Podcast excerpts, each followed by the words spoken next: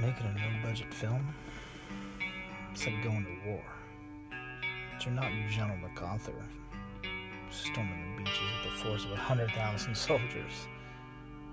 Instead, you're, you're more like a squad of Viet Cong guerrillas behind enemy lines, trying to complete an impossible mission using guile and your wits.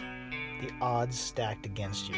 It's risky, difficult, and dangerous. I can swear to it. I've been there.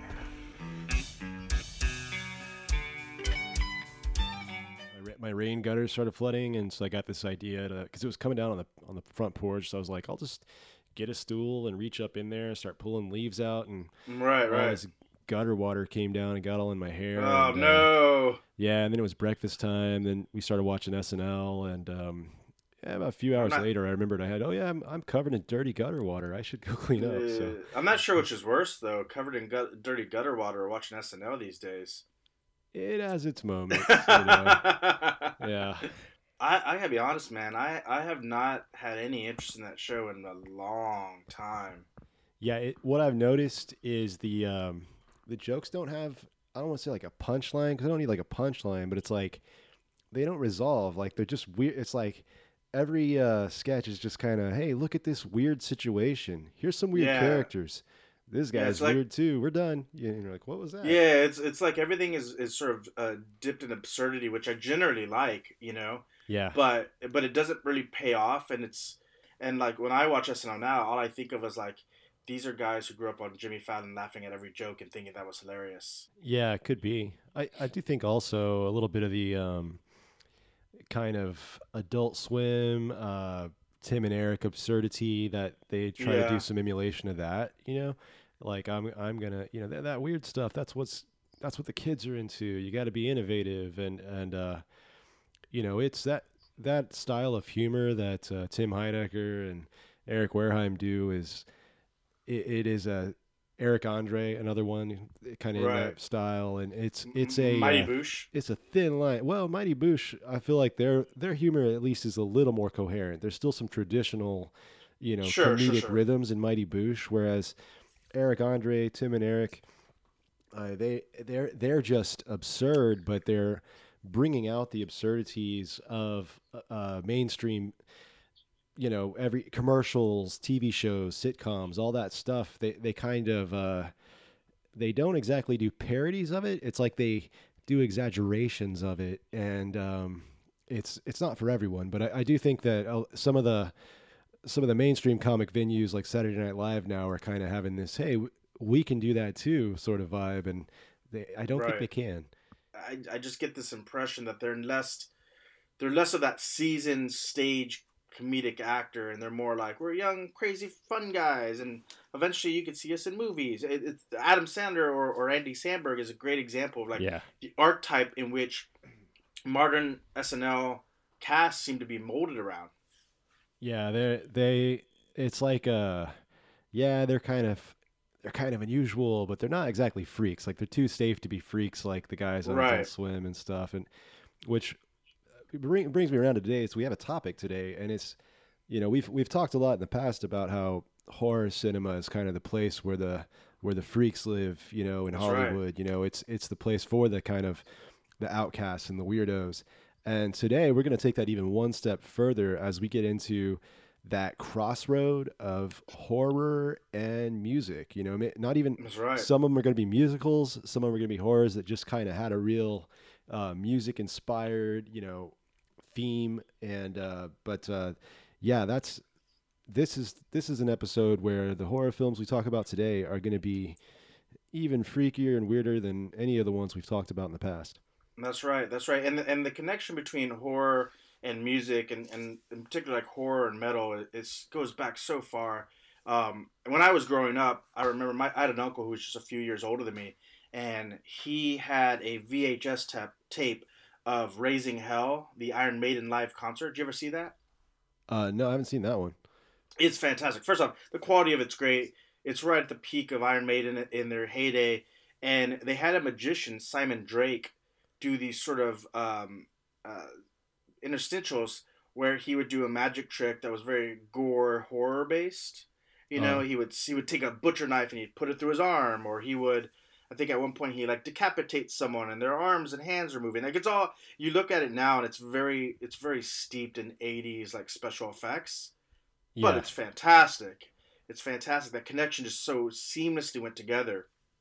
And then you fast forward a few years and you have like you know Kirk Hammett from Metallica has got his Fear FestEvil festival, and uh, Phil Anselmo from uh, Pantera and um, Down has his House of Hardcore Film and Music Festival, and it's just there's just this easy this is seamless connection between heavy and particularly heavy metal, Yeah. uh, or heavy or heavy rock or um, you know music, dark music, and uh, and horror and the horror genre. It's very very easily connected, and I think even if you look back at some of the fears of the '80s when horror sort of reached its fever pitch, and and you had like Tipper Gore leading the the charge for censorship on these these metal albums that were going to corrupt the youth of America. You can kind of see the connection there between you know, we talked about in a previous episode how horror movies represent our uh, society's inner fears. You could see why there's a connection between that and, and heavy rock and metal music. Oh yeah, especially when you're talking about artists like Iron Maiden. You know, a lot of these uh, a lot of these bands, every song is like a mini a mini horror film that they're Absolutely. describing. Uh, Glenn Danzig did a lot of that kind of kind of work. Uh, Alice Right. Cooper. And in fact, Danzig's got he's he's directing his first film. Uh, it might be an editorial now. I had some friends that worked on it. Oh, speaking of that, I mean that reminds me, Rob Zombie. I don't think we have any of his Oh, films yeah. on the list, but so before we even get started, honorable mention Rob Zombie because Absolutely. his, his- I mean his music videos led the way to his filmmaking, and uh, yeah, and he- he's got a lot of. I mean the soundtracks in a Rob Zombie horror film are so important to the the scenery. Like I, I still uh, was it uh, Gregg Allman, Midnight Rider. Yeah, hundred percent. I still can't hear that song without thinking about you know that outlaw scene in the beginning of uh, Devil's Rejects. Well, you go go to the end of Devil's Rejects, and you have uh, Lynyrd Skynyrd's Freebird. Oh yeah, that's right. While they're all getting shot up by the police. Yeah, yeah. Not to mention a, an original work like a Pussy Licker from uh, House of a Thousand Corpse. Yeah, uh, yeah, yeah, that's right. Yeah, and and somehow I believe he's working on a sequel now to Devil's Rejects, even though they Yeah. watched them all get uh, murdered by police in the end. I guess they survive that somehow. I, I don't know. I have no. I don't know anything about the plot. Um, my friend Jamal was the accountant on that movie. Shout out to Jamal. And um, he said, I mean, he didn't give it. I didn't ask, and, I- and he didn't give anything away about what the plot of it is. So I have no concept on how they bring these three back. I don't know if they come back from hell, which would be, which as the title would in, uh, would infer, or if somehow they survived the the mass gun down. But I'm super excited about it because I know Rob Zombie tends to get a lot of flack from people um, traditional filmmakers, the, the taste makers tend to look down Yeah. on his more southern fried style of horror film. But you know, I think we've talked about this numerous times in the past. The stuff that he works on, it pushes the envelope, and maybe it doesn't always work for everyone. But you, you can never accuse him of being boring. Yeah, he's he just makes it fun no matter what. He doesn't he doesn't care if the characters aren't realistic, you know? I mean, if they talk like cartoon characters and they act up, I mean, who's to say that's not realistic? I don't know mass murderers that live in their Right. weird little ranches with their family that and they're all named after Charlie Chaplin characters. I've I've never met any like that anyone like that in my life. So maybe they would talk like that while they're uh, stabbing you and stuff. And I'm going to say, you know, that your idea of them coming back from hell, if there are any three characters in, uh, you know, horror cinema that should should gained enough favor with the devil that maybe he give them a little, you know, little key to the back door, it should be them. Right, one hundred percent. So we're super excited about that, and so that's that should definitely be an honorable mention in terms of like rock and heavy metal horror films that that you know exemplify what makes both genres work so well. Yeah, I'm just looking forward to more uh, Captain Spaulding, Sid Yes. Haig. That's my man. That's gonna be fun. Uh, so I got a couple of other honorable mentions that I wanted to throw out there. Um, one of them, again, a, a oft referenced uh, film in on the podcast, which is uh, Prince of Darkness, with Oh, its yeah. inclusion of Alice Cooper. Yep. uh, who's just one of my favorite rock singers uh, anyway. But uh, his inclusion in that film just makes the film that much creepier. I think um, George A. Romero's Bruiser, which Oh had, yeah, had the misfits in it even. had the Misfits in it, and I was actually going to talk about the Misfits too. Like, you know, the Misfits sort of gained notoriety for being a horror punk band. You know, they pulled they pulled imagery from horror films and sci-fi films, especially in their first inc- incarnation and use that to sort of fuel their songs imagery. Right, a lot of their music is about violence in the world and and um, you know, especially with their with their album Earth AD, they they they they moved into sort of a thrash punk genre of sound and that influenced bands like Metallica and Megadeth and Pantera and all those sort of you know Slayer, all those heavy thrash bands obviously drew influence from the Misfits, who who themselves drew uh, influence from horror films. So that that connective tissue just continues onward. Um, and then and then there's another film that that might seem a little bit outlandish in terms of uh, connecting it to heavy heavy metal or heavy rock, and that's uh, Repo the Genetic Opera. Okay. Which which is just it's just bombastic. It's wild. The, the premise is kind of simplistic, and you've seen it in sci-fi before. The you know, see corporations have gotten so big that they now you know rent out organs that you need to survive, so your eyes or your liver or heart, whatever. And if you're not able to pay the exorbitant fees, then they send repo out there to forcefully take them back from you. All right. Well, what? Uh, shoot. Why, why don't we get started? What have you got on your list? All right. So I'm going to start with my number one. Well, no, in no particular order. The first one on my list is um, Kiss meets the Phantom of the Park in 1978 from Gordon Hessler. It's it's everything that you love and hate about Kiss in one made-for-TV special. Um, a lot of people, a lot of fans, of the, a lot of members of the Kiss Army, kind of looked down on this film. Certainly, the critics didn't like it, but it's got Kiss with superpowers and special talisman that give them these superpowers. It's got an evil inventor who has a robot, Gene Simmons, and who is uh, upset because all his animatronics in this uh, California amusement park are being underappreciated because Kiss is coming to do a concert, and uh, because he feels underappreciated, feels like his work is not being recognized anymore. Uh, in lieu of this cool heavy rock metal band coming into town, he decides to get revenge and to make Kiss look bad so that he can uh, get more attention. So it's it's equal parts cheesy and dumb and schlocky in every way that makes you know things that are involved Kiss uh, be. Uh, it was actually produced by Hanna Barbera, so that should tell you sort of the level of seriousness that this film had. That is interesting because they recently they had that Kiss and uh, Scooby Doo mashup cartoon, and so that makes me. Eh, I mean, with the uh, amusement park elements, uh, all this stuff, it makes me wonder if, like, maybe back in the day, this script started as a possible Scooby Doo episode, and then they it, it feels like, you know like it. Yeah, I don't know if the kids are ready for for Kiss and Scooby Doo together. Let's just do a Kiss movie. Yeah. And now last year they finally we'd grown up enough that they were like, oh, we'll make that Scooby Doo thing again. It's basically a Scooby Doo caper, you know, and let's showcase uh, our, ourselves with cool superpowers and you know in, in the real world. You know, they. I mean, I'm not sure they don't have special powers. Have you seen that recent uh, concert footage uh, where uh, Paul Stanley's hair catches on fire and he just plays through it?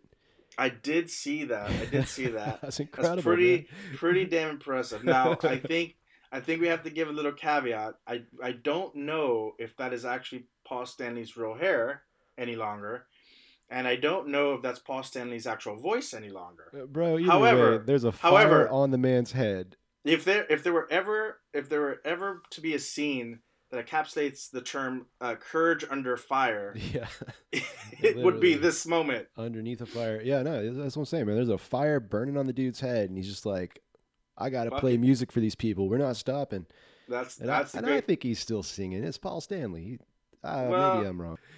Uh, so Matt, what's on what's on your list of uh, heavy metal rock uh, horror films?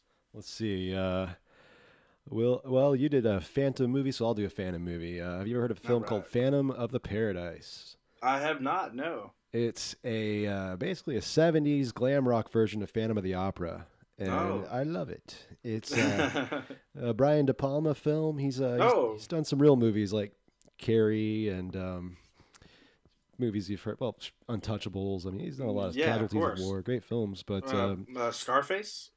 Is that uh, yeah? Of course. I know that. so uh, in this film, uh, a uh, a guy named uh, I think his name's Winslow or something. What's his name? I got a little thing here. Yeah, Winslow. Yeah, he's he's a songwriter and he's written a uh, this huge score uh, a whole um, opera really about uh, Faust. You know the uh, the guy that sold his soul to the devil for fame. You know the the original was that uh, Goethe uh, uh, story. He's, Nice. he's turned it into music, and he thinks it should be performed at the Paradise, the biggest club in town, where all the all the hot new music is is being played. You know, they've got the biggest stage and the audience, and he's that's the perfect venue for his Faust. Right. And um, but it's kind of a glam rock venue, you know. And this Winslow, he's he's a traditional guy. So um, anyway, he brings it to Swan, the owner of the Paradise, who may be Satan, and. Ooh. Um, some accident happens. Uh, Swan ends up stealing the music, and Winslow gets horribly injured and makes this really cool kind of robotic bird helmet thing. Uh, it's- okay. yeah. and then he starts haunting the paradise. And as uh, Swan is giving, you know, pages from uh, Winslow's score to uh, some of his glam rock acts that play there regularly, uh, whenever anybody plays his music, uh, horrible accidents happen. And uh, some people are saying they've seen a, a phantom character around, you know. So it's it's kind of a Phantom of the Opera horror thing. Uh, and, oh, and there is this one singer played by Jessica Harper. Uh, you may not recognize the name, but she's great. She she's actually in a, another film I'm gonna be talking about in a minute. Great singer, and and so she's the only one that has been able to sing the uh, songs without a horrible accident happening to her. And so maybe there's some kind of love thing going on there. Oh, all right. I mean, it's Phantom of the Opera, dude, but it's but it's guys in makeup and glam rock and uh, oh, and Paul Williams. Do you recognize that name? Paul Um, Williams. He he. You've seen his work. You've heard his songs. You might even recognize him if you saw him. He's uh, this songwriter that was in scores for all these movies in the '70s. I mean, he's like, like Rainbow Connection uh, from the Muppet movie. You know, Yeah, everybody, everybody yeah, loves that song. That's Paul Williams, and um, he he was on screen a few times. And this is this is one of the few films where he actually has a lead role. He's the evil uh, devil owner of the paradise. okay. Yeah, it's it's fun. It's it's uh, totally ridiculous, but um, yeah, the music's great, and uh, it's uh, yeah, it's a real real 70s, 70s film. It's it's worth a watch for sure. Well, that's one of the things that I think people tend to forget about heavy metal and heavy rock music is that it's incredibly theatrical. I mean, it's, it's so rooted in it. If you look at, again, we talked about Kiss, obviously, but even Black Sabbath, you know, taking their name from a movie. And, uh, you know, a lot of, uh, certainly as you got into, like, you know, we were talking about Iron Maiden and all those bands, like, they're highly, highly theatrical. So the, the, the loose, the connection between a, an actual stage play and um, and heavy metal or glam rock that makes perfect sense to me. Oh yeah, yeah, and this this film uh, might have been one of the. I mean, probably not, but hey, who knows? It might have been one of the like you know kind of liaisons between the glam rock and hair metal Right. thing. It's right there around that around that time period as it's starting to, you know, get a little more Motley Crue and a little less, uh, you know, T Rex.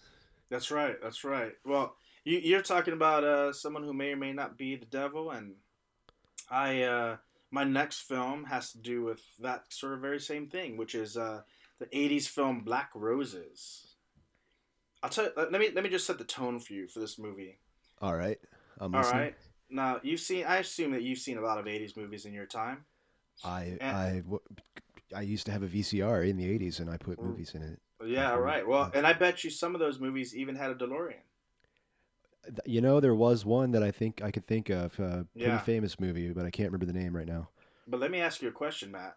Have there ever has there ever been a movie that in the opening title sequence there was not one DeLorean, there were two DeLoreans. Did they? They What like just, they just two drive time- across screen. and No, one no, one's no, going no. to the past and one's going to the future? No, no, don't even need a time travel. Just to be cool. Just driving, not Just even driving, a man. spaceship. Not wow. Okay, No. yeah. So so That's- that's so let me tell you when you're watching the opening sequence of Black Roses and you see not one but two DeLoreans drive by your screen as this very 80s sort of title of Black Roses pops up all sparkling and you know it, it- early mid 80s uh, CGI graphics it it, t- it tells you everything you need to know about this film. Basically the premise of the film is that there's a heavy metal band that people love. They've never toured, they've only ever played in the studio and they decided to do their first ever concert in this tiny little town. And of course, all the young people in that town are pretty excited. This is this movie came out in 1988, but it feels like it came out like in 1983 in terms of like effects and look and feel and DeLoreans. Um, but the, the, the, a throwback all the way to '83. Throw, throw way back, way back. Lead Yeah, sing- going- going back. Did you The- mean to the- say 83? You said 88, Yeah. 83. Did you mean to say Yeah. like 63? Or? No, Okay, man, I meant '83. That was a definitely. That was, listen, Batman came out in '89. Think about what that looked like, and then you go watch this movie, and you'll be like, "Yeah, that's an '83. That's a, that's an '83 gem." So, um, look, the purpose of the movie is that this band ends up. This uh, the lead singer of this band is called Damien, and he he may or may not be the devil, and he's decided to come to this small town to corrupt the, the whole town and the young people and become demons, and they listen to this music. Uh, it's cheesy as all hell. Like at one point uh, during the concert, the the singer takes off his wig, and he's got like he turns into this like demon faced guy, which kind of looks like Bebop from uh, Teenage Mutant Ninja Turtles, but with like an '80s feathered hair mullet. If you can imagine that. Be- Bebop was the warthog? Yeah, he was a warthog. Kind of Yeah. like a. He's got, got a little bit of like if you took Bebop and uh, what was that creepy character from Masters of the Universe? Kind of had the skull face, but with the big hair. Little. Remember that guy? Oh, are you talking about the uh, Masters of the Universe movie? The movie, yeah. Um, I do remember him. Yeah, yeah. His his face was too small for his hair.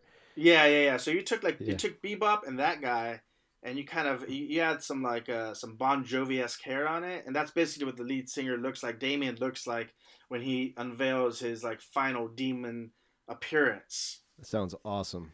It, it's it's perfect '80s cheese, and again, this is one of those films where like it's a good ride. It's a good time, you know, like like all great heavy metal metal in the '80s and and glam rock in the '80s. It was just a, it was a fun ride, you know. Turn your brain off and just hop on for an hour and a half. Just hop hop in the DeLorean and go all the way back to 1983. Take That's back. right.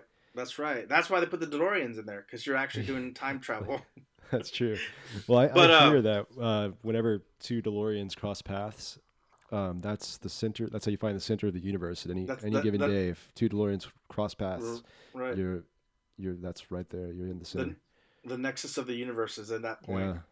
Um, what makes this film cool is a couple things. Uh, it had music from King Cobra, Tempest, Hallows Eve, Sweet. Lizzie Borden, and um, I actually have a slight connection to this film. One of my really good friends, Bianca Appice, who is a fantastic makeup and special effects artist out here in Los Angeles, her dad is Carmine Appice, who drummed for a lot of major bands and who was actually one of the drummer and songwriters for the music of the band within the film Black Roses. I'm gonna have to check it out, man.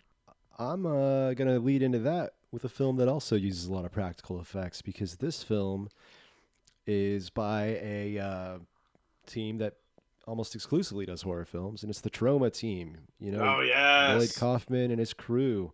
They've been at it for a long time now, and um, back in uh, 2006, they put out another one of their famous musicals. You know, they've done so a lot of good ones. Uh, right, right, Ca- Cannibal the musical was a great one. Comes to mind. fantastic. Uh, so Poultrygeist is uh, it was a it was a bold new franchise. They were they got this idea of what if you built a fried chicken restaurant chain on top of a Indian burial ground at the same time that aliens were invading. That's mean, that's What if? that, what would happen? that that's one of the questions that keeps me up at night. Yes. And it's your first day at your new job. Your manager's pretty cool. He's played by Lloyd Kaufman. And he and there's all kinds of fun songs being sang uh, the whole time. And and that's what Poultrygeist Night of the Chicken Dead is. It is Okay. um it's just a good time. It's like uh you know, if you like zombies, but you like um them to have uh you know chicken chicken faces as well and feathers. Um, it's I don't want to give too much away. I mean, I don't want to do a lot of spoilers, but uh, a mop does go through a man's mouth and out his ass before he transforms into a chicken monster. film is is awesome. It's full of that you know that kind of practical effects, Troma, uh, artistry that they do. It's just a big mess. It's crazy as hell, and the songs are hilarious, man. Uh, revenge truly is a dish best served deep fried. You'll find that out if you watch Poultrygeist, Night of the Chicken Dead. Nice. Troma Troma to me is one of those. I mean, James Gunn, uh, director of Guardians of the Galaxy and a great horror film Slither and Yeah. other such. Uh, what was the what was the superhero film that he did? Oh, Um, um, Guardians of the Galaxy. You just said. No, no, no, no, no. The other one. He did another another one. Oh, with, uh, the Rainn one with Wilson. uh, Ryan Wilson. with Rainn Wilson. Yeah. Uh, was it just Super? I think it's just called Super. Yeah, that was a weird one Yeah. for sure. Yeah, but like I think you know, again, it's like in the same way that heavy metal has always sort of looked been been looked down at by the tastemakers. I think Troma films are very similar, but the doors that they've opened for filmmakers and the the techniques that they use. I mean, I know people who who worked on like Roger Corman was the you know the precursor for people Oh, like. Um, yeah, Troma, and it's like it's like those skills they learned working for those guys, they were able to carry on, and some of the some of the great films that you see that are being ever done in the indie world, which we're always proponents from, they, they came from those those factories. So, um, Corman was um, Rock and Roll High School, uh, Eating Raoul. Frankenfish. yeah, I think it's the same guy. Yeah, great Yeah. stuff. Great stuff. yeah, exactly. Um, and just while we're talking about Troma, I just want to, you know, there's uh, they got Shakespeare uh, Shakespeare Shitstorm. That's if it's not out yet. It's coming out soon. That's their latest one. It just I don't I even know what it's about, but just what's been going on on Lloyd Kaufman's uh, Instagram feed. no, wow. I'm looking forward to it. I hope Ben Affleck's in it. Yeah, he's not, but it'd that's be like a right. nice. It'd be like a nice spiritual successor to uh, Shakespeare in Love, Shakespeare Shitstorm. Oh, okay. I didn't know we were going with that. Uh, you know what? He's uh, Kevin Smith's making a new uh, Silent, uh, Jay and Silent Bob film. I'll bet we see old Affleck show up in that. I hope he'll, so. He'll be around, I'm sure. Kevin Smith, of course, the creator of the uh, Oscar award-winning Tusk. Uh, Tusk, one, of the which- one of the favorites of this podcast. It's uh, I think it, I think it's been mentioned in every episode so far. So I just want to keep But that. I think that should. Be, I think that should be a thing. I think we should just continuously mention Tusk until people realize. So certain certain arts, like listen, Mozart died penniless and alone. You know, it wasn't until much later that people recognized his brilliance. And I think that if we just give it enough time, if we hop in our DeLorean and we fast forward a few years in the future, people will start to realize the the, the majesty that is Kevin Smith's Tusk. Uh, well, I'm going to need to, some time as well because uh, we'll just leave it at that. just go back and watch it, man. Just give it a chance. Just look into it. um, so my the next film on my list is uh, I have to give a, a little bit of a. This is not Michael Dougherty's Trick or Treat, Trick or Treat with the R. Um, the vignette where they had Sam, the little guy with the with the pumpkin head. Uh, This is this is a, an older film, an '80s film, Trick or Treat that had uh, cameos from both Ozzy Osbourne, a surprisingly coherent Ozzy, Ozzy Osbourne as a reverend on TV, and uh, Gene Simmons, who plays Duke, the local radio host. Whoa, Kind of a throwback Ozzy Osbourne as a reverend on TV. That sounds so familiar. Yeah. I might have, have you seen, seen this, one.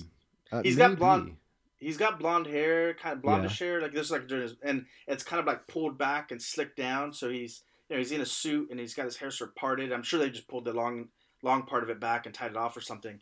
Um, I had never heard of this film before, and uh, I may have seen the clip of Ozzy, but I, I had never seen the film before.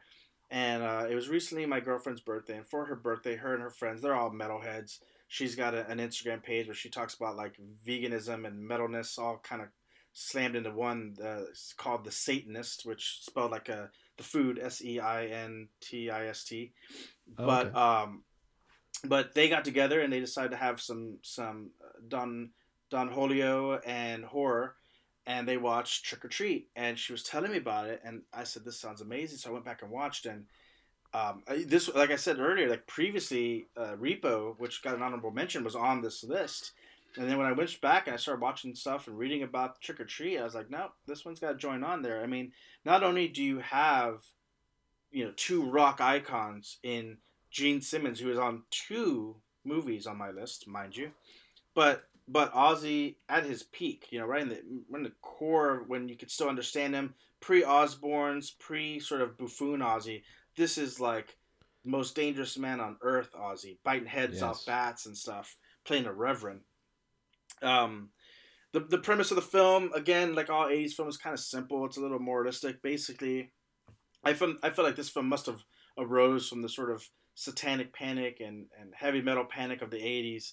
Uh, there is a there's a young boy in a small town, as these films tend to be set in, called Eddie, who's a big fan of this rock legend Sammi Currs, and uh, one day he finds out that his his his favorite singer, his rock legend, dies in a mysterious fire. He's all bummed out, so he goes and hangs out with Duke, the local radio host, played by Gene Simmons, and uh, in an effort to cheer the kid up, Duke gives him an advance copy of Sammi Curr's final album, which is to be played on Halloween at midnight.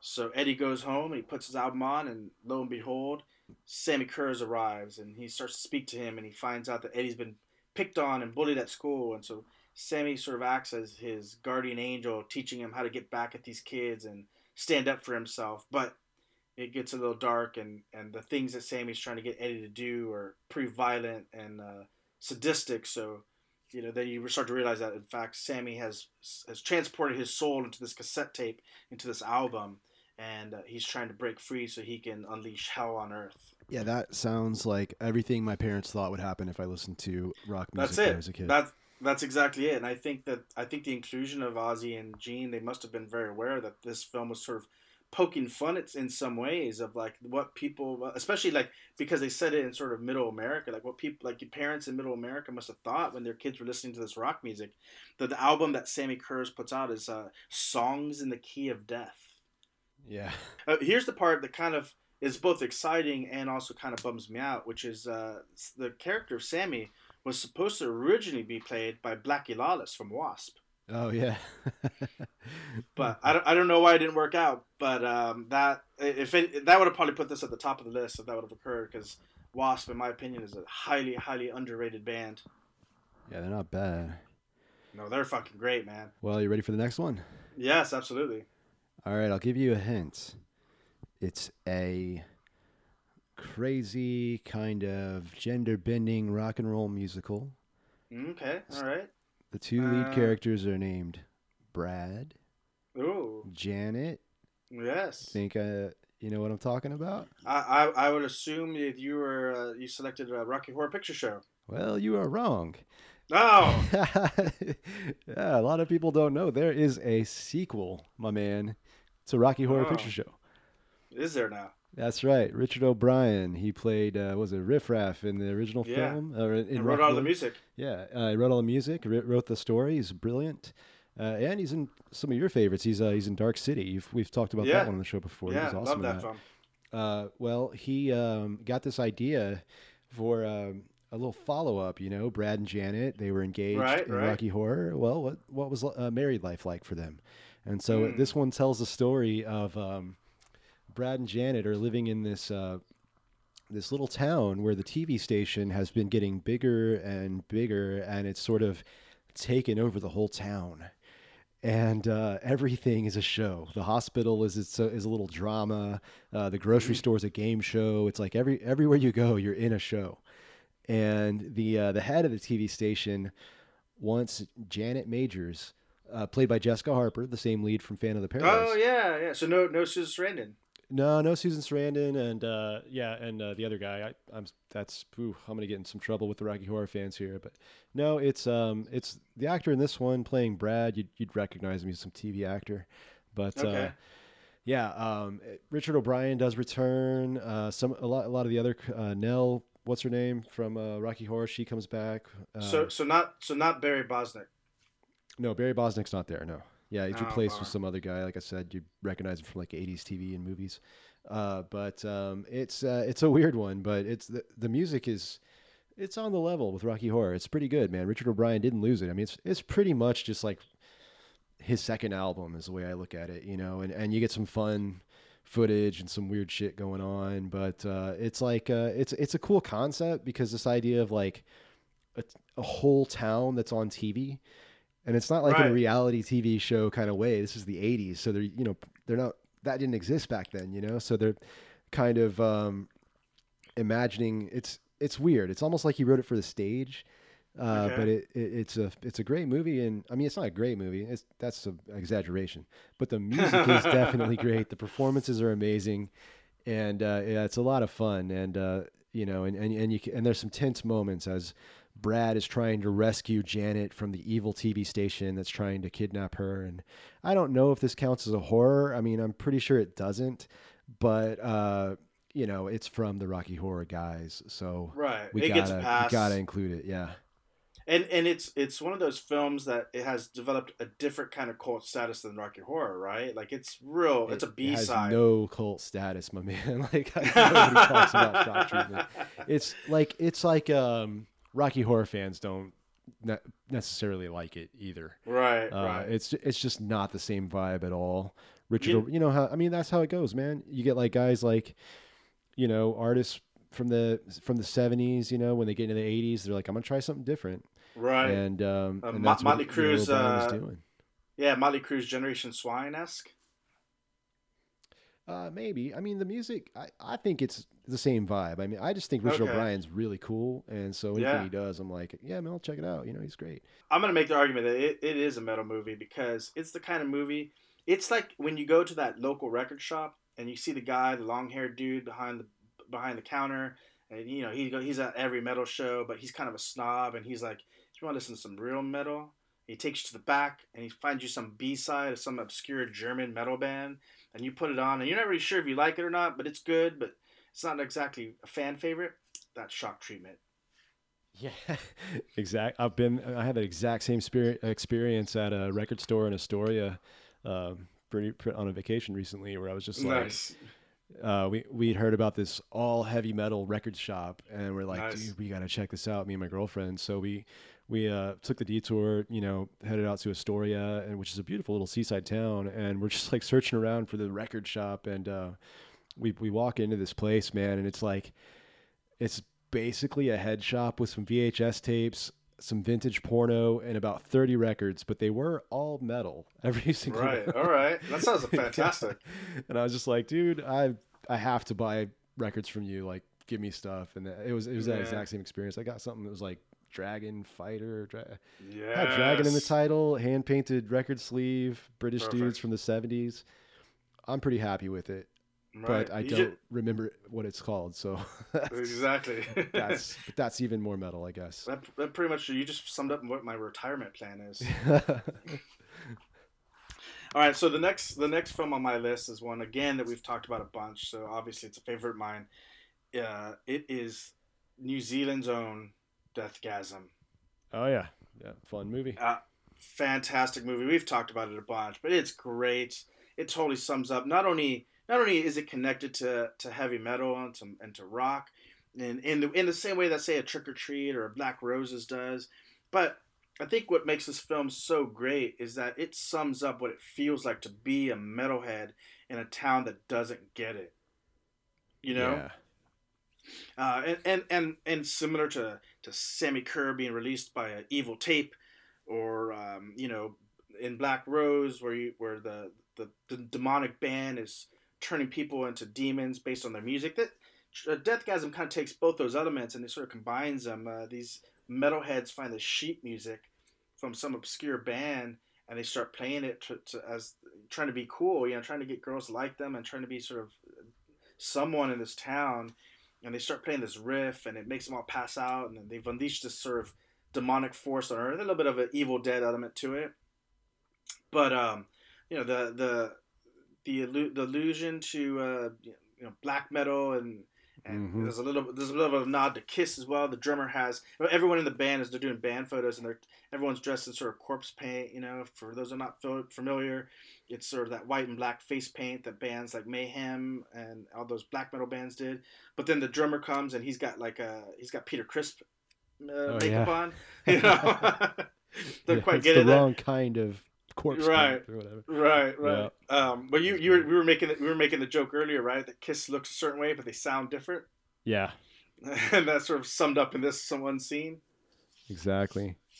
Yeah. So, um, you know, they, you basically got to battle the forces of demonic evil with the power of black, you know, good black metal, earthly black metal, metal that comes from your soul, in order to defeat the evil sources. It's great. It's fantastic. It's funny. It's gory as hell. It, it's you could tell it's a it's hugely influenced by the Evil Dead series um, and all the fun, gory madness that comes from them. And um, if we haven't talked about it enough, I think if you're looking for a film that says that that you know because of all, a lot of the films that are on our list are older films, you know, and Yeah. one of the things that we sort of joked about is like we're trying to make we're trying to make horror metal again. Uh, Deathgasm is one of those films. It's really kind of putting itself out there and putting me- heavy metal on the forefront. And I'm and I'm hoping that um, between a movie like a Deathgasm and then you know uh, whatever you may think of it, Lords of Chaos or even uh, Motley Crue's The Dirt, I'm kind of hoping that heavy metal makes a little bit of a resurgence in not only horror films but in cinema in general. Yeah, yeah, it's it's um uh like we talked about that before. It really shows that what it feels like to for for some people. Uh, I know a lot. Yeah. I will say it's a controversial film among the uh, you know black metal community because it's De- Deathgasm or Lords of Chaos? Deathgasm. Because Okay, really? yeah, it, it's got this like uh, it's like a happy people movie, man. It's like it's like people you know they're nice and they're they like metal and it's like Right. fun and uh I think some you know some black metal dudes out there just just a little too cool for that man. It can't be you know Well, they can't be seen smiling while they listen to music. What? Well, I'll tell you this. So, um, I, I think that we, we talked, we reviewed Lords of Chaos a few episodes back, and, and my girlfriend just recently watched it, and she was like, "Yeah, it wasn't that good." I'm like, "Here's the thing that I have found with move with people who have watched Lords of Chaos, and, and it sounds like it's very similar with Deathgasm. Sometimes people who like black metal take themselves just a little bit too seriously, Yeah, they just they need it too much. Like they're you know it's like and often there are people who like us who, uh, you know, like me and you, who have been bullied and stuff, and it's like this is how I find my edge, man. This Yeah, crazy right. abrasive sound, it's why you shouldn't mess with me, you know. And it's, yeah, it's uh, But- it's it's not but- all about t-shirts and hot Right. topic. sure, sure, man. I get it, but listen, listen. In the same, and this is the same way I felt about Lords Chaos. A couple, I've had a couple different people say like, "What's the point of it?" The point is, is it exposes what what black metal and metal is, man. It's just fun. It's just fun, you know. And yeah, it's dark music, and yeah, it taps into a raw part of yourself that you maybe need to express, and maybe there's a lot of anger there, and maybe there's a lot of sorrow there, and maybe there's an an, uh, an interest in the dark arts and what have you. But at the end of the day, it's just a place to have fun because a lot of it is cheesy as fuck. well, I mean, corpse, uh, corpse paint is cheesy as fuck. I'm sorry if you're Yeah, walking no. around, you know, like it's rad. Don't get me wrong, I'm all about it. But but you know, you gotta you gotta kind of understand what you're buying into there. There's a little bit of cheese factor. well, De- Deathgasm's got that scene where um, all the kids are out in the woods, like shooting their music video on their mom's camera. and it's like, hey, black like- metal, that is your scene. Like, It you know, like, yeah, maybe like three percent of you guys out there are actually like edge lords that are kind of crazy, but it's kids making music videos with their mom's steady cam, like out in Yeah, the woods. Like but that's you know what? near near That- their that- suburbs. you know that three percent that are actually fucking nuts and and like you know again referencing the mayhem guys and that that scene they were actually going out there burning churches and committing murders that that's not cool that part's No, not cool not. those Yeah, guys suck those guys are idiots Grindhouse No, man. podcast does not support burning We're churches a- and murdering people. no It's not no we're, it's not cool at all I mean, I don't, I don't want to sound too insane clown posse here, but like, you want to kill someone, man, do it with your lyrics. If That's you want to burn down a church, do it with your lyrics. All right, and we've we've hit a new low, so let's move on to the next film. I'm gonna go right back to my man Takashi Miike, who I've talked about Okay, before on yeah, this show. big he fan. Is he he wears many hats. He's all over the place. Sometimes he's drama. Sometimes he's a horror film that's gonna disturb you for weeks. But in this instance, he's a musical guy. He wrote himself a little musical about a family that moves out to the country, you know, to be free and have fun. I mean, Okay. imagine that, you know, imagine you're, you're so tired of city life, you know, and you got your kids and you're worried about how they're growing up, and you get this opportunity to open a bed and breakfast out in the country and move the whole family out there. Maybe the kids aren't too excited about it yet, you know, but they'll come around. And once they get out there and they see the place that you're living at, you know, it's it's beautiful, man. And and and and they they start as they start taking to it, and everybody starts singing songs about how wonderful it is living in the country. nice, and you get this real kind of sound of music vibe, you know, kind of Partridge Family ish. It's a lot of fun because until you have your first metal guest, and he Mhm. dies, and then your second guest dies that night, and your third guest, and everybody that stays at the Katakura's bed and breakfast somehow dies, and not wanting to get bad reviews for their bed and breakfast, the family has to hide the corpses, and while singing. But about okay, but why, but why why are they dying though? It's all kinds of place. reasons. I mean, wh- one is a uh, famous sumo wrestler, so you know they're really excited about him coming to visit. So he comes to spend the night because he thinks it's, it's the perfect place to escape with a prostitute, not be seen, because he's kind of a famous guy, right? Naturally. Well, of course, as it goes, you know, these sumo wrestlers, they have to have a certain body type, and there are certain risks associated with that body type. So he has a heart attack that night while having sex with a prostitute. Oh. And um, the family comes in to bring him breakfast the next morning and finds his corpse there on the bed, and it smells and it's horrible. And of course, when they finally manage to get this huge corpse off the bed, there's a crushed hooker underneath it oh. and that kind of sets the pace for the whole film. I mean, and they're singing about it the whole time. It's it's a full on musical, and it's a blast, man. You're gonna love it. Yeah, check out "Happiness of the Katakuras" by Takashi Miike. So, so my next film, again, uh, this is the last film on my entry, last entry on my list rather, is you know might, might be it's a little bit different than the other the other movies I've listed. There's no direct musical element to this film, but I think the connection to heavy metal and to uh, death metal and black metal is so uh, obvious that's undeniable, and that is Clive Barker's Hellraiser. Right on. I mean, everything about the Cenobites is fucking metal. Yeah. You know, down to the. I was just listening. I was watching some clips from it again. I think I'm putting it on today while I do some work and cleaning around the house. I was listening to uh, just Pinhead's voice. You know, that's a metal voice. I mean, that's a that's a. He's basically the lead singer of the Cenobites. Yeah, they look like a wicked ass band when you see Right. them. It's like I, I don't even know what they would like. Maybe the chatter would be on the keys, but I could see it, man. Yeah, you know, you got the you got the cool leathers and like the sort of the bondage inspired look, and um, you know, you start looking at bands like again we mentioned Cradle of Filth earlier or, or Behemoth, and you start looking at these bands, um, man, like they're they're clearly influenced by Hellraiser, right? That that that's obviously part of the aesthetic, you know, Well, not that- just not just the. Viking look. That aesthetic, I'm not so sure. I, I think Hellraiser might have been influenced, but I got to give credit to the gay community, man, for that one. Oh Because yeah, okay. if it wasn't for Rob Halford just doing like leather daddy gay biker bar style, It's true. that shit would have never made it over into metal, dude. He did that. Like he was he was a full on gay man singing for Judas Priest. Well, but see, he wasn't open then. he wasn't was open. No, he wasn't open. I mean, but it was kind of looking back. It's like, oh, we should have all seen that. Like, Right. I mean, all those clothes he's wearing, man. It's like yeah, pe- I guess people are just in denial. It's like, oh, he looks so metal, dude. The metal god's wearing his leather and all. yeah, his- Right. his, cop hat, you know, like Well, like that that's- leather police hat, you know. It's oh like yeah, yeah. all that like biker style he was doing. It wasn't, you know, like Hell's Angels, man. It was No, it was Leather Daddy for you know, sure. it was, uh, yeah, and he and he did that. He brought gay style into the metal community, and the metal community still denies that that's what's happening. But y'all are dressing like gay folks, man. That's yeah, love And- it because it's and true that- and it's awesome. like we talked about earlier, you know, the Black Sabbath, which is uh, for most people they consider the godfather of heavy metal, right? It, their name they draw they drew their name and some of their imagery from cinema, right? From movies.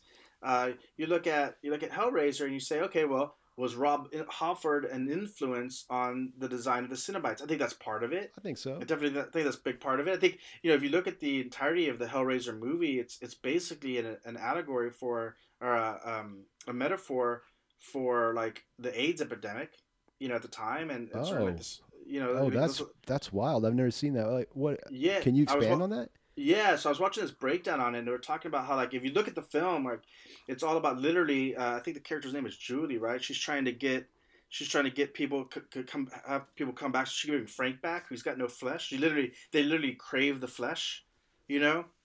Um, they open Pandora's box essentially, and um, in in the film, like, sex is sort of like. You know, like Pinhead brings this ultimate sexual pleasure, but then it becomes with a, a steep price, right? It comes Oh, with yeah. torture or death, right? And like, so this break, what this breakdown kind of uh, inferred, not only from uh, the Hellraiser film, but also from like a lot of the other films of that era, where like sex always led to death, which is like, again, we talk about how horror films represent the anxieties of society, and what was more, what was more anxiety ridden than like the AIDS epidemic, you know, and the and That's wild. it- and Clive Barker being a gay man, the the under- creator of Hellraiser. yeah. So I you know, mean, so yeah, in the '80s, I mean, that was a terrifying time for the gay community with that AIDS going on and everybody. I mean, what they were uh, in the media calling it gay cancer and shit. Yeah, yeah. Yeah, I could see that, man. So you have these characters. So it's almost like a cautionary tale. Like, hey guys, I you know I don't think anyone making those films was against sex in and of itself, but like it as it as is historically the case when there's something that people don't understand, art and uh, society will create art that sort of warns against the overuse of it. Like I was listening to a podcast that was talking about some of the historical elements in um, biblical rule, like uh, don't eat pork, right? Right. Yeah. Why don't you eat pork? Well, because there's a lot of diseases um, associated with pork, and if you don't cook pork properly, it can it can lead to death. Salmonella. What exactly? Uh, there's, there's another disease that comes from the source of the T that's escaping me at the moment. Um, you know, same thing with shellfish. A lot of people have allergies to shellfish. Like you, you just start looking, you start taking the knowledge and the information that we have now, and you start applying them to those rules that don't make any sense in our modern era, and you start uh-huh. to realize what you probably had is a bunch of people who are like, "Hey guys, there's some people allergic to shellfish. Let's just ban shellfish. We don't want people dying on us." Oh yeah. Uh, totally. Hey guys, we we clearly aren't able to cook pork properly. There's people dying. Let's just ban it altogether because God said so, right?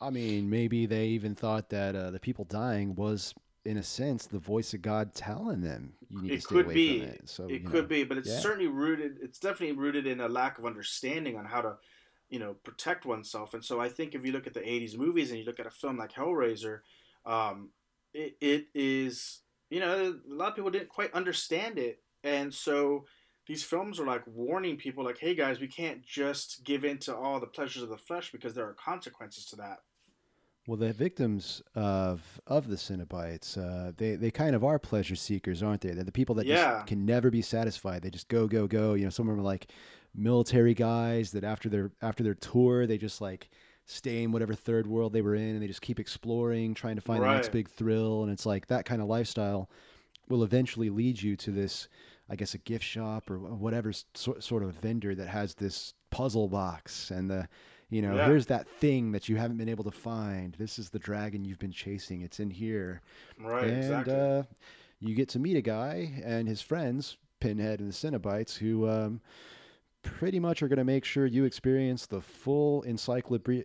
Encyclopedia Britannica of um, of experiences. You're gonna you're gonna get, yeah. get them all. Yeah, I mean, you're it's it's like it's, Pokemon. Like, yeah, kind of.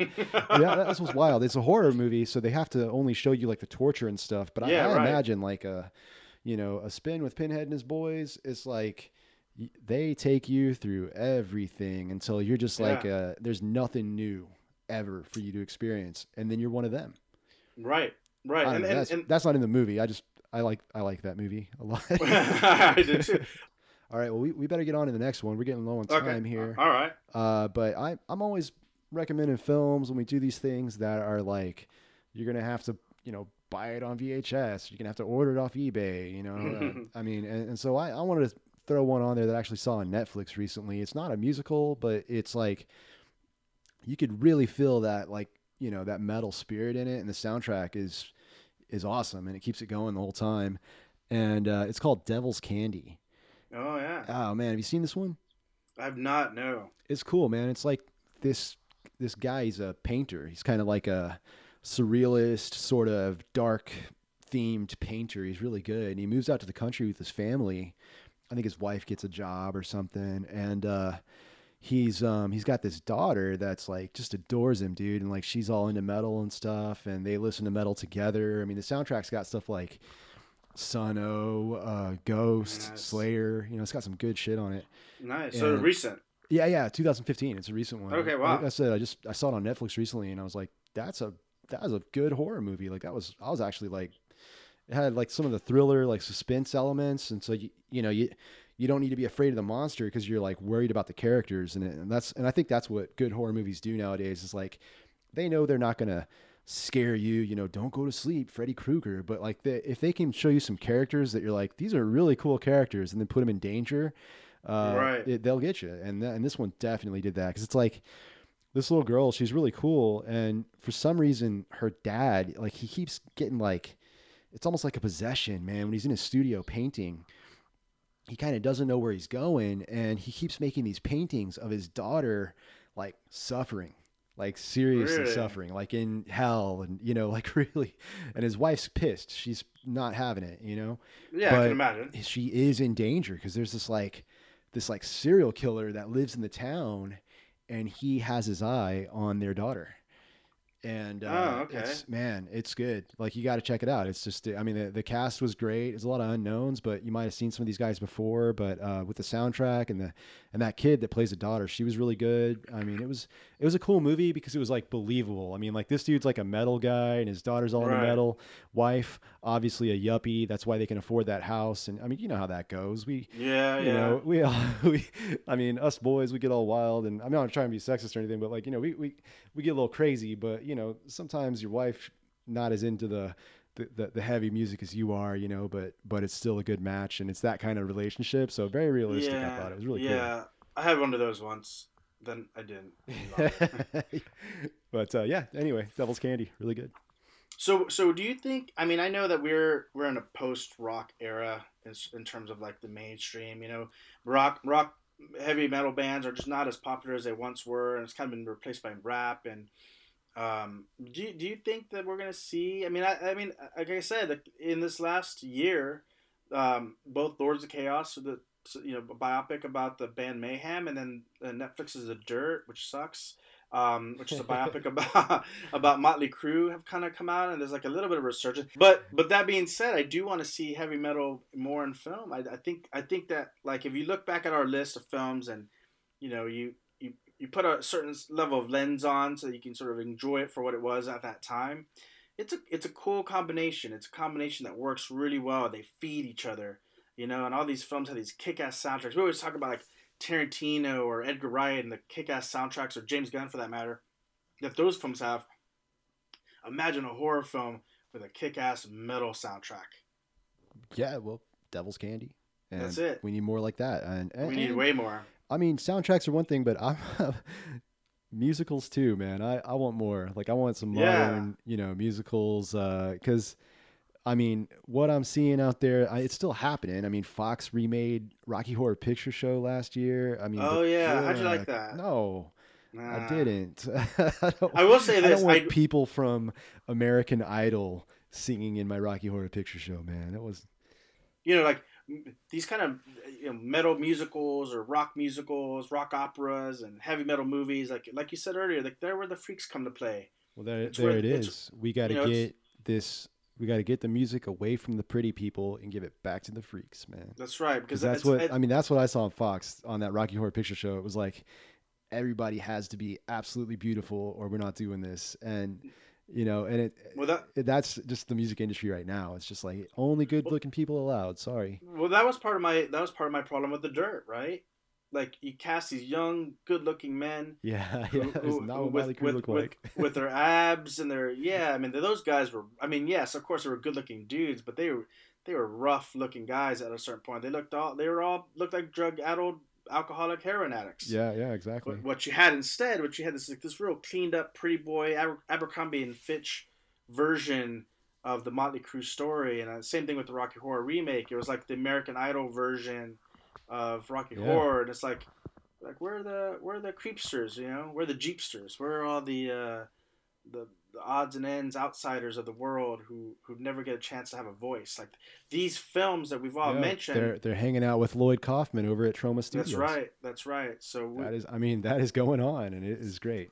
So hopefully, hopefully we see a a move in the direction of of that having more influence and less of this sort of sanitized version, because it needs it. It needs it. The freaks need a voice. But again, which what what is, what is the direction that we're moving into? Are we moving into a direction in which it went in the in the few instances that we do get a, a sort of some sort of heavy metal rock influenced film that we just we're taking it and we're cleaning it up and making it you know an appetite for the masses or are we uh, we leaving it a little dirty, a little little punk, a little scuffed up and rough around the edges? We'll get back there. I hope so. In the meantime, here at the Grindhouse, I think uh, that we're gonna just keep on doing our part to uh, make horror metal again. You're listening to the Grindhouse podcast on the Make Horror Metal Again network. Please follow us on Instagram at Grindhouse Podcast and listen to us every Monday on iTunes, SoundCloud, Stitcher, and wherever all fine podcasts can be found.